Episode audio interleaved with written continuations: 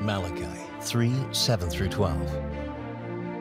From the days of your fathers, you have turned aside from my statutes and have not kept them.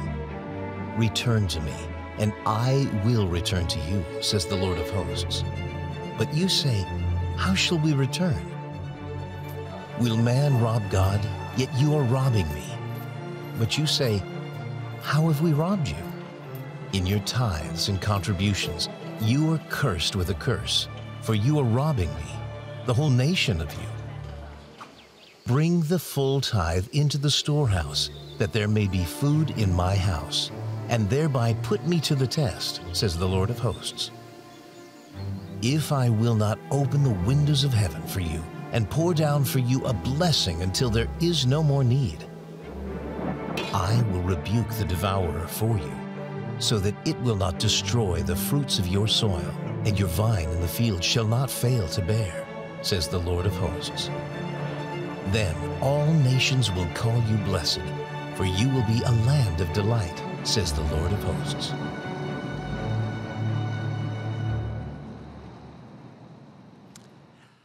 We want to welcome you this morning and also let you know what's coming up. We have worked so hard to plan a special Christmas week because Christmas is everything in the Christian church. It's our hope. How do you mess that up? That's like misnaming your wife or something. All right.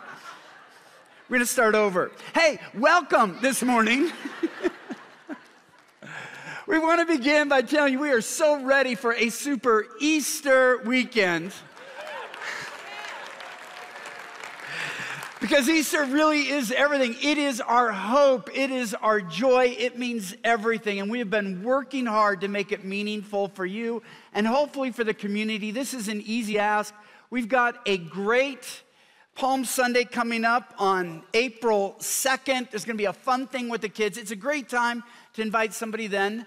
And we're going to have a real Good Friday service on Good Friday. It's going to be focused on Good Friday. It taught me how good of a leader Kurt is. When he said, Hey, Gary, would you t- preach on Good Friday services? I said, Sure. And then he says, By the way, there are going to be four services 12, 2, 4, and 6. I'm not saying my answer would have been different, but it was pretty effective. Get the yes, and then talk about what you just said yes to. But I, you know, I have found in my own life, and I'm so glad it's going to be a real Good Friday service. Easter just means more when we could remember what the cross means and spend some time with that. And then on Easter, you know, Kurt will bring it. Invite your friends. We've got cards to invite them. Um, we've been talking about the worship. Myron will be here. It'll be Cherry Hills in full force. What matters more than anything, though, is just the glorious message and the truth, the presence of the Holy Spirit, the hope and the rescue and the redemption that Easter represents. And we just want to celebrate it with you and hope that you will grab a card on your way out or a number of cards and invite your friends. All right, let's let's pray. Lord, we do thank you for the hope and the joy of what we're looking forward to. And I, I just pray now, Lord, you would turn our hearts to your word. Father, this could be a life changing message in the way we look at a particularly important part of life. And we just ask for your blessing and favor in Jesus' name. Amen. We are getting near the end of Girl Scout, Girl Scout cookie season. If you're wondering where you go, I have Girl Scout connections. I'm still able to get a few, though you can't get them so much in stores. But just to know where people are coming from, whose favorites are Do-si-dos? That, that, that's your favorite. Do-si-dos? Here you go. You. We're a giving church here, all right? Who, favorite? They're Tagalongs. Now, see, you raised your hand before I even said it. But Chelsea, you just want a box of cookies. But hey, I'm gonna, I'm gonna reward your enthusiasm. If you come out here so I don't hit somebody, I'm obviously not on my game today, messing up Christmas and Easter. There we go. Now, here's, here's the right answer. I should imagine 80% of hands would go up. Whose favorites are thin mints? All right, oh boy. You were right up there, buddy. Stand up, catch it. Here we go. We got it. I'll do better second service, all right? I'm gonna get on my game by then. You guys are my warm up. All right. as much fun as Girl Scout cookie buying and eating is, every couple years, I'm glad I haven't heard it this year, that really frustrates me, is when you hear that somebody ripped off a Girl Scout selling cookies. I think, how low do you have to go on the scale of humanity that you're gonna rip off a Girl Scout raising money for her troops? Or at Christmas time, when you talk about the Salvation Army, they've got their kettles out there, raising money for the service of the Lord or to give to the poor. And then you hear that somebody runs off with the kettle of money. I'm seriously? You're gonna rip off the poor to buy a fruit cake for Aunt Matilda for Christmas? I mean, she's not even gonna eat it? Is that who you choose to steal from? But as pathetic as it would be to steal from the Girl Scouts or the Salvation Army, I can think of a worst theft. What if we were robbing God Himself? Of all the people we could steal from or rip off, what if God is the one we chose to do it? Now, why do I think that's the worst theft? Because it is the greatest theft possible because of all that we owe Him. Think about what we owe Him. The fact that we exist, the fact that I'm here and you're here is true of, for only one reason. One being, God chose to create us. The reason we live, we owe everything to Him because He chose to create us. And then, thank you, Jesus, He made us humans. He could have made us anything. What if He had made us cows? Seriously, would you rather be the steak or eat the steak? Now, I know I've just grossed out the vegans, but let me just say this. If you're a vegan human, you don't have to eat the steak. If you're a vegan cow, you have to be the steak, all right? You don't get the choice. So I'm glad I, I get the choice.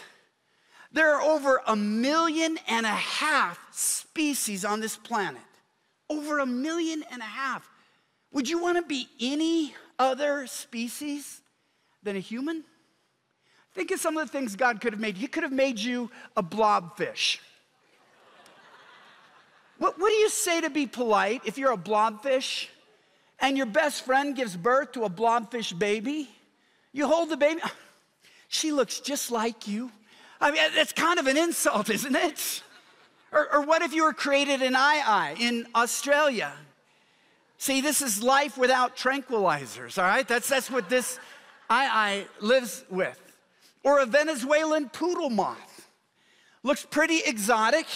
We didn't even know they existed till 2009. Can't really find many others. You might be very lonely or extinct if you were a Venezuelan poodle moth. But no, God said, we get to be humans. And for those of us who are in Christ, we get all the blessings of a relationship with God, the affirmation of the Father, the security that comes from the finished work of Jesus Christ, the power of the Holy Spirit who will convict us and lead us to repentance and empower us to change. We are blessed above all people, not only to be humans, but to have a relationship with God. And after all of that, we could never repay, would, would we? rob God? Is that the way that we would respond? And some people say, What's the big deal about robbing God? He's rich. In fact, he owns everything. I mean, people don't have much compunction ripping off a government with a budget of $7 trillion almost because they did that during COVID and they do it all the time with taxes. Or it's not a big deal if I'm ripping off a big company or a celebrity. But here's the difference. Even though God is rich, so to speak, here's why it's so different to rob God than anyone else. We don't owe anything to anyone like we owe everything to God. We don't owe anything to anyone like we owe everything to God, which is why I think this is one of the worst thefts imaginable and why I have been wrestling for weeks. Lord, is it possible, after all that you have given me, that you look at my life and say, Gary, why are you robbing me? That's the situation that's going on in this portion of the book of Malachi. If you're new, we're going to series through Malachi. We didn't pull this passage out. We've been going through Malachi for several weeks. We'll still be in it. But Malachi 3:8, we hear these words: Will a mere mortal rob God? Yet you rob me, but, but you ask, how are we robbing you? Now, this is the powerful point of this question. They're robbing God and they don't know it. A prophet is calling them out. What do we do? We didn't know that we were doing anything wrong. What does it mean if it's possible to anger someone, to keep angering them, and not to realize we're doing it? I've seen it in marriage. I think of a couple married just three months. They were getting dressed in a walk in, big walk in closet. Wife takes a blouse off a hanger, puts the hanger back where it was, and her husband looks at her with clenched teeth. I know you're doing that just to bug me. She said, What? Putting that naked hanger back up there like that? And she's like, First, she'd never heard the phrase naked hanger. She didn't have a clue what he was talking about. She said, what, what, do you mean? And he explained when you take a piece of clothing off a hanger and you put it in with the other clothes, it's embarrassed. It's a naked hanger. It doesn't want to be around the other clothes. And so he showed her, and sure enough, she had never noticed this at the corner of his colony, uh, of his closet. Here's this little nudist colony of naked hangers, all happy because they're naked together, and that's the way you're supposed. She didn't know she was ticking him off. It never occurred to her that it was making him angry, but every day, the most important person in her life was angry. And she didn't know it. Now, that's a bad example because he's kind of being a jerk, and that's not something to get angry about. But it shows how it could be even more horrific that the God to whom we owe everything believes that we are offending him and we don't realize that we're doing it which means this is the wake up call from Malachi that goes far beyond finances. Just because you think you're okay with God doesn't mean you are. Maybe you're not even sure why you're here. You're not sure where you are in faith, or you're watching online and you don't sense uh, great conviction. You don't think God could possibly be angry with you, but clearly this makes it understandable that just because we think we're okay with God doesn't mean we are. Paul talks about how we need God's word to awaken our conscience. 1 Corinthians 4 4. My conscience is clear, Paul says, but that does not make me innocent. It's the Lord who judges me. I would add, just because everyone around you is sinning the same way that you are sinning doesn't mean that God is okay with your sinning. A deadened conscience is a real thing. Kate called this last week repent. And a lot of us, the problem with repent, we don't think we need to repent. We can't imagine there would be anything to repent of. Sometimes we need a wake up call. Sometimes we need a prophet to stand up and say, You feel okay with this, but God doesn't, what will direct you? And that's what Israel got with Malachi. And they explain, and he explains how they are robbing God, verses 8 through 10, in tithes and offerings. You are under a curse, your whole nation, because you are robbing me. Bring the whole tithe into the storehouse, that there may be food in my house. Now let's step back. What is the tithe? It literally means a tenth. It was given to support the work of the Levites. The Levites was a portion of Israel set aside. They were responsible for the physical upkeep of the temple, providing religious instruction and worship. They were the heart of a nation that worshiped God. It was all through the Levites. To not care for the Levites was literally to starve worship. And they were asked to give 10% to support the work of the Levites. Now, for a lot of Christians, whenever I hear through this passage, go through this passage, I hear two questions. We're going to answer both of these. If you're not in the faith, you might think, why would you even care about this? But a lot of Christians here are asking this these two questions. One, in the New Testament times, is the tithe still mandatory? We're reading out of Malachi, and does giving to the storehouse mean we're supposed to give all tithes to the local church? We're going to answer both of these questions, but before we get there, I want us to take a step back to look at a Christian worldview. The Christian worldview is this giving begins with getting. Giving begins with getting. The only reason a Christian believes he or she can give is because we know we first gotten, we first received from God because the world is all His. Psalms 24 1 says, The earth is the Lord's and all its fullness, the world and those who dwell therein. He already owns everything. And so when we talk about giving, it's a little bit loose language. We're just returning to God what already belongs to Him, which means when we don't, that's why the Bible says we're robbing Him.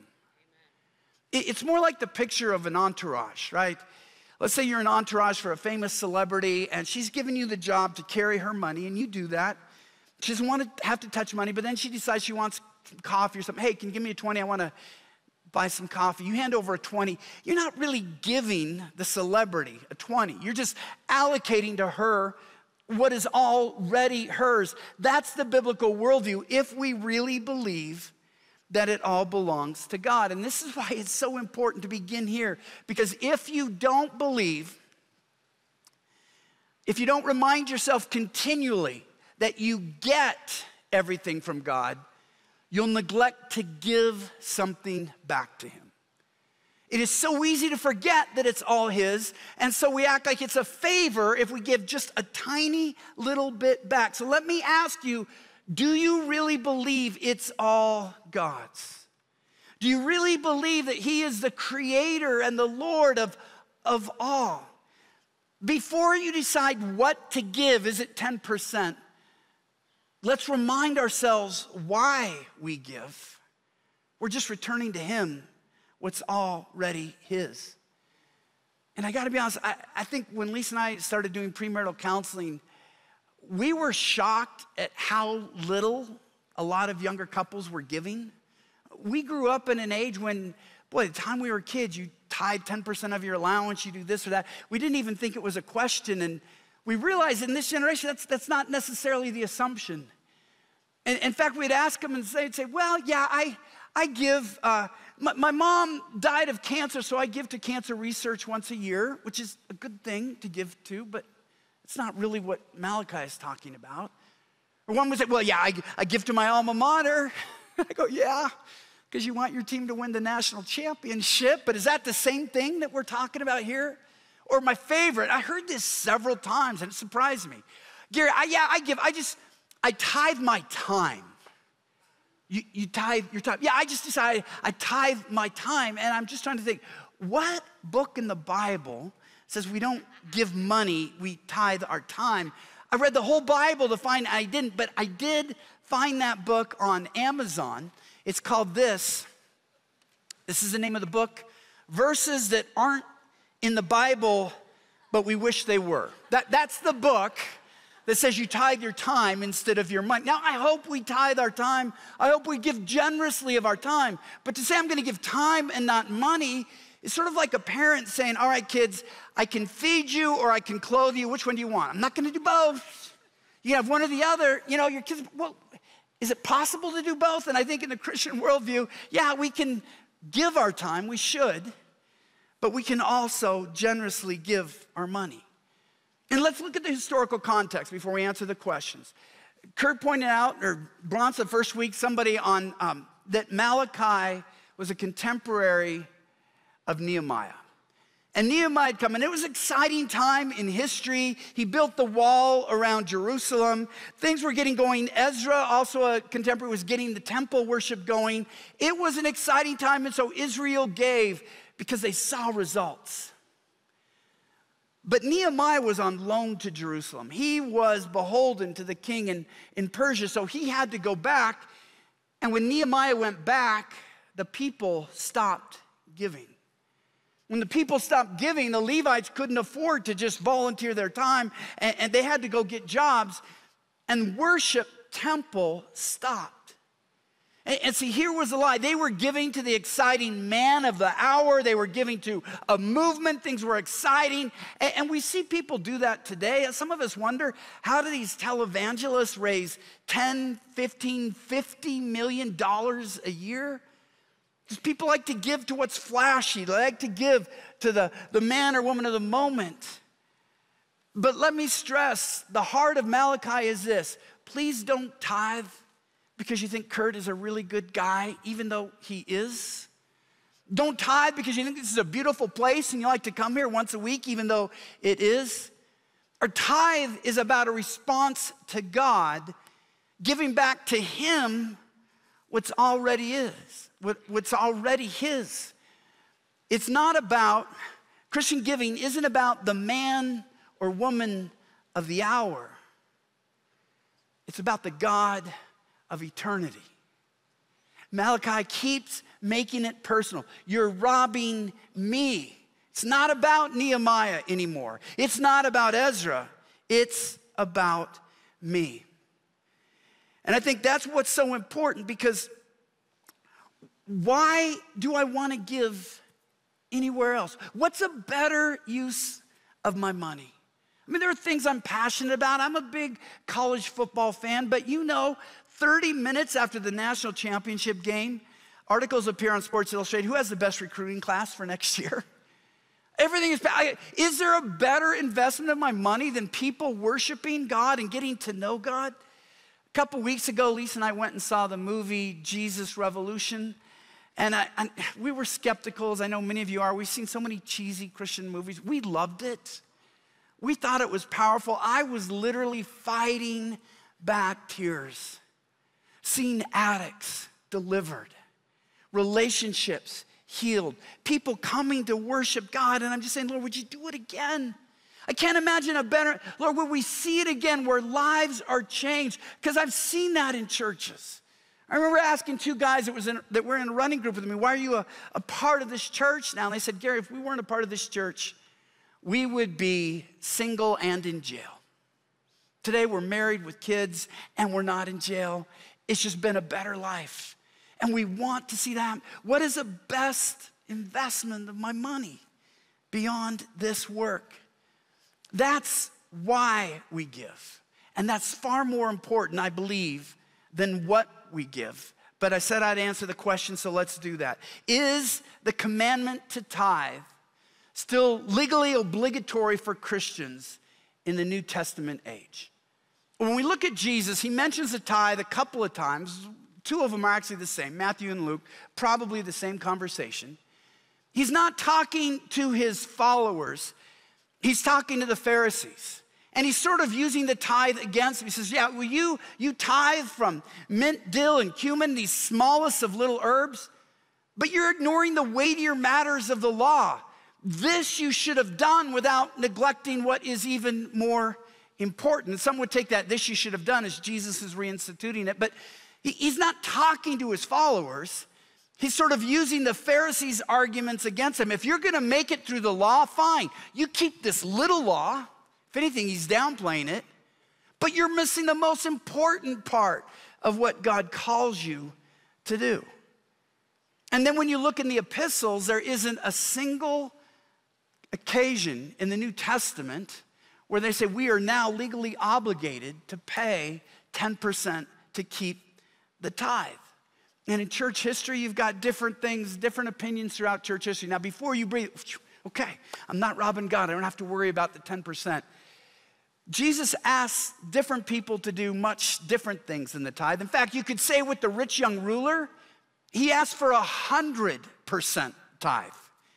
He says 10% is okay. He says, you know what? You want to be perfect. That's your question. How about you give it all up? When Zacchaeus was confronted by Jesus, he gave a 50% tithe. See, the New Testament doesn't say we don't have to worry about giving, it changes the motivation, which kind of obliterates the number. Jesus in the New Testament don't focus on the percentage they focus on the heart. It's not about a percentage anymore. It's about the heart behind the giving. Paul talks about this to the Corinthians. 2 Corinthians 9 7. Each of you should give what you have decided in your heart to give, not reluctantly or under compulsion, figuring out the 10% to the smallest amount. For God loves a cheerful giver. Should be people whose heart is awakened. It's all His. He created me a human. He's given me His Holy Spirit. He's every good thing in my life is because of Him. I want to give as much as I can to honor Him, to support His work. I, I don't know about you, but I believe I owe Jesus so much. I believe His work is so glorious infinitely more important than anything I could enjoy or anything I could leave behind. I, I don't want to give him just 10% of my heart. I don't want to think I get to reserve 90% for me when I don't trust how I'll use it. And that's the change in the New Testament. Not a legalistic 10%, but a passion for Jesus and his work. So if you're pushing me, I'd say I think the tithe belongs with the Old Testament commandment of the Sabbath. They were both commands give 10% and keep the Sabbath. And I think they're both a part of wise living. It's not how we get salvation. It doesn't mean that we're not in a right relationship with God if we're not doing that. But for healthy living, it's a good thing to keep a Sabbath. You're not going to be damned if you don't, but it's a wise thing to do. And I think to challenge our hearts, I think 10% is probably a good number for most of us to start to think about. When I was in my prior church, I had a camp for uh, high schoolers and then another camp for younger kids. And one mom was bemoaning to me. She sent her son to camp for the week long camp with five clean pair of underwear. And he came back with five clean pair of underwear and one very dirty pair. They said, let's just burn this, okay? I, I don't want to touch it. Look, it's not a law that you change your underwear once a week when you're away at camp. You're not gonna go to hell if you don't change your underwear. It's a wise thing to do, it's a healthy thing to do. And I think for me, it's a good figure to realize it's probably a great place to start because of this. I don't trust my own heart. The Bible tells me it is deceitful. And I can see how, if I'm not convicted by this, I'm gonna spend everything on myself, my own pleasures. If there's a little bit left over and nothing else I could imagine, I could imagine just sort of getting by. Well, it's not a law I'm not going to worry about. And I can't think of a good reason for me to not at least start at that. But here's some things we can know. If it's not a legalistic rule, certainly we still don't want God to be viewing us as robbing Him. And there are a couple things that I believe come from the New Testament. The first one is this giving should be universal. Paul says, on the first day of every week, each one of you is to put something aside. Each one of you.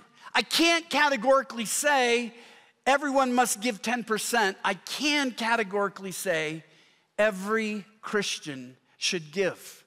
Paul assumes that's what it is to be a follower. Second thing is that it should be strategic and systematic, not sporadic or spontaneous. On the first day of every week, each one of you is to put something aside. On the first day, not after you spend all week on your own stuff, on the first day, set something aside because if you do believe the work of God is that important, you want to make it a priority. How many of you have ever been self employed? Raise your hands if you are now or you have been. Okay, my wife and I were for much of our life before I started uh, working with two churches here. Well, one church now and, and one before. And you know I'm, where I'm going if you're self employed. It's the quarterly taxes. Remember that? And when we got going into it, we realized you got to set aside money every week for the quarterly tax. If you wait until quarterly taxes are due, just look at your paycheck and then think, okay, that's not taken out any week, but a quarterly, I have to come up with all of that together. We had to be systematic and strategic to pay the government their share, or I'd be in jail, not up here speaking. Well, am I going to be that systematic and strategic to give to the government, but not to God? If I want to prioritize it and give God what I think is just His due. I want to give first to Him. And I think, third, and this is just me, I can't give you a direct scripture. I think it should hurt a little. if I really believe everything belongs to God, if I really believe He is Lord, if I really believe His kingdom matters more than mine, His reign matters more than my comfort or pleasures, at the end of the year, if I look at the number we gave and it doesn't hurt a little, I kind of think I am robbing Him. I've been a fan of physical fitness my whole life, and you've heard this phrase with physical fitness no pain, no gain. Anybody in that has heard that? Here's spiritual fitness no loss, no boss. No loss, no boss. If I really think God is my boss, that He is most important, that He reigns, and I'm not feeling a bit of loss, I'm not sure that I'm really making him my boss. That loss of my own money to him is recognizing he is Lord, his work matters. And in giving, I place myself under Him. It's a statement of surrender. God, it's all yours. And here's the thing you might be hearing this as an obligation. We're going to get into this in a moment. When I place myself under Him, I believe I am blessed abundantly in every way, in a way I could never bless myself. I believe it's the key to the most abundant life. So, more than I should take comfort in the fact that the 10% obligation may have been obliterated in the New Testament, the real message is so has the 10% ceiling. What if Jesus is talking to me like he is the rich young ruler? What if I'm to have a response by Nicodemus? I'm not going to be motivated so much by a number as by a motivation and a heart. The second question I said I would answer then so is the church the storehouse? All of the tithes have to go to the local church because it's a storehouse. I've heard a lot of pastors preach on this. They usually come to the same conclusion because it's very convenient if they say yes, because they have budgets to meet. But let's look at the historical situation. The Old Testament temple was the center, the physical center of worship in Israel. It was one place where everybody would go to worship. The New Testament has obliterated that. There isn't a physical temple, there's a spiritual kingdom. Jesus said in Matthew 6:33, "Seek first the kingdom of God." It doesn't have a courthouse, it doesn't have a boundary, it doesn't need a wall. It's God's influence, God's reign. And so I believe giving to the storehouse is giving to the work of the Lord, wherever that might be. But here's the thing Here's what's so interesting. When we look at where the New Testament does say we're supposed to give, we're supposed to give to gospel workers. You see that in Corinthians and 1 Timothy. We're supposed to give to missions, 2 Corinthians and Philippians. We're supposed to give to other Christians in financial need, Acts, Romans, and 1 Corinthians. When my wife and I give to Cherry Hills, we're giving to all three of these. We're certainly giving to gospel workers, we're giving to missions, Christians and financial needs. One of the things that impressed me most coming here in July, if you're new, I've just been on staff since July. Every Tuesday, seeing the amazing work of Manna where people come in, they're not leaving money behind, but they're pushing carts of groceries. 1,500 people are served every week by the gifts that people give to this church to help those in financial need. Yeah, I mean, it's a great ministry that you see. And so Lisa and I have found the most efficient way of giving is by giving to the local church. So let's look at the amazing promise behind all of this. If we go to verses 10 through 12, this is amazing what God says. Test me in this, says the Lord Almighty. Here, God is saying, literally, try me out. I'm putting my name on the line. Test me in this. See if I will not throw open the floodgates of heaven and pour out so much blessing that there will not be room enough to store it. I'll prevent pests from devouring your crops. The vines in your fields will not drop their fruit before it's ripe. Then all the nations will call you blessed, for yours will be a delightful land, says the Lord Almighty. God is literally saying, okay, I'm gonna test me out, give a little, get a lot. It's literally what he's saying. He's asking you to give a portion and you're gonna get a lot. And it says, Gary got prosperity gospel on me. Hang on. Let me explain where he's going before you say that. One commentator has described the word blessed as to magnify or extol another person's condition as a desirable one. What, Ma- what God is saying through Malachi is literally if you will do this, just give a little portion, every nation will wish it was you. You'll be the envy of the world. They'll all say, Oh, if only we could be like Israel. What's so astonishing? You go back historically, when they received this promise, Israel was this tiny little rundown nation under Persian rule. They had to get permission to build a wall around the capital city, a capital city woefully underpopulated, underfinanced, in ruins. And yet God said, You're gonna have a way to test this out. If you will do this, you'll become the envy of the world. Now, this is a promise to an Old Testament nation. Basic Bible interpretation means we can't one to one take a promise to a nation and apply it to ourselves individually. I mean, Christians love to do that because it sells refrigerator magnets and, and, and, inspirational posters. And sometimes I don't think it's such a big deal because by, by extension, it may not be an unfair promise, but we, we can't take this as an ironclad promise. But I will tell you this. In fact, I talked to somebody before this service they said it made no sense. Our finances were a wreck. We were in debt. We started to give 10%, and we realized 90% goes so much further than 100%. And if you're in Financial Peace University, you've probably heard story after story after story where people have said that. It, it, I've seen it be true more times than I can count.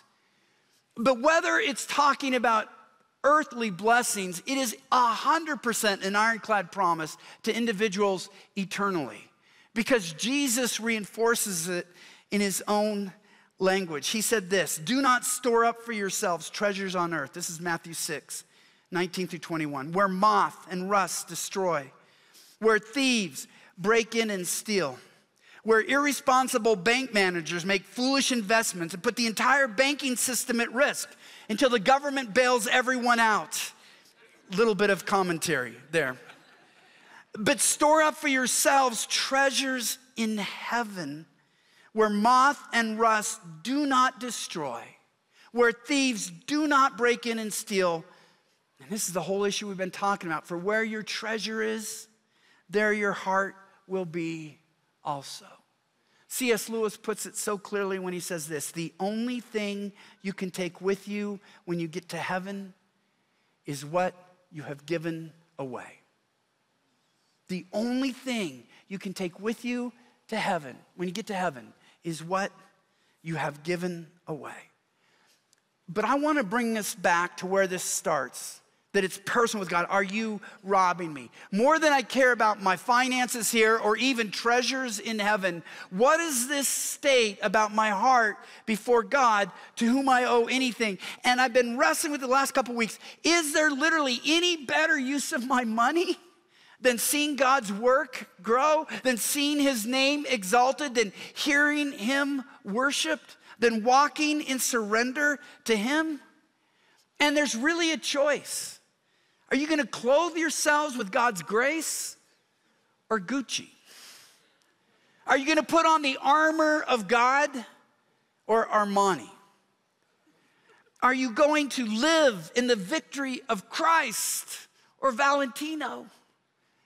Are you going to walk in Christian surrender or walk in Christian Dior shoes? In the end, what matters most? Because here's the thing expensive suits, they're gonna wear out. One little moth can destroy them, and one calendar year makes them unfashionable. $700 shoes are still gonna get dirty, the heels are still gonna break, but God's favor and grace is priceless and eternal. And so I look at it this way giving up something as eternally insignificant as money to walk and surrender to God with the promised eternal blessings? It's the best trade of my life that no money manager, no government, no consumer culture can take away. So, this is really where we started and where we end. Let me ask this question Is money getting between you and God? Or is it leading you to God. In the end, that's what Malachi is asking us. Let's pray.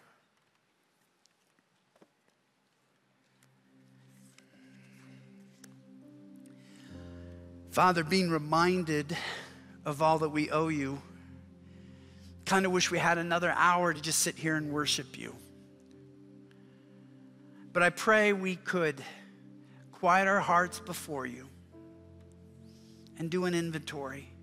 For some, it may not be money. It may be that they're grieving you and they haven't realized it, but your spirit has pointed out where. For others of us, we've just gotten a little sloppy, a little selfish. Or some perhaps, Lord, they've been giving and they haven't seen the immediate earthly return and they're wondering, is it worth it? Am I being crazy? Lord, I pray you'd call all of us back to this relational question Will we use our money to get closer to you? Or is it a barrier between us? I pray, Lord, we would leave as people committed to draw near to you. In Jesus' name.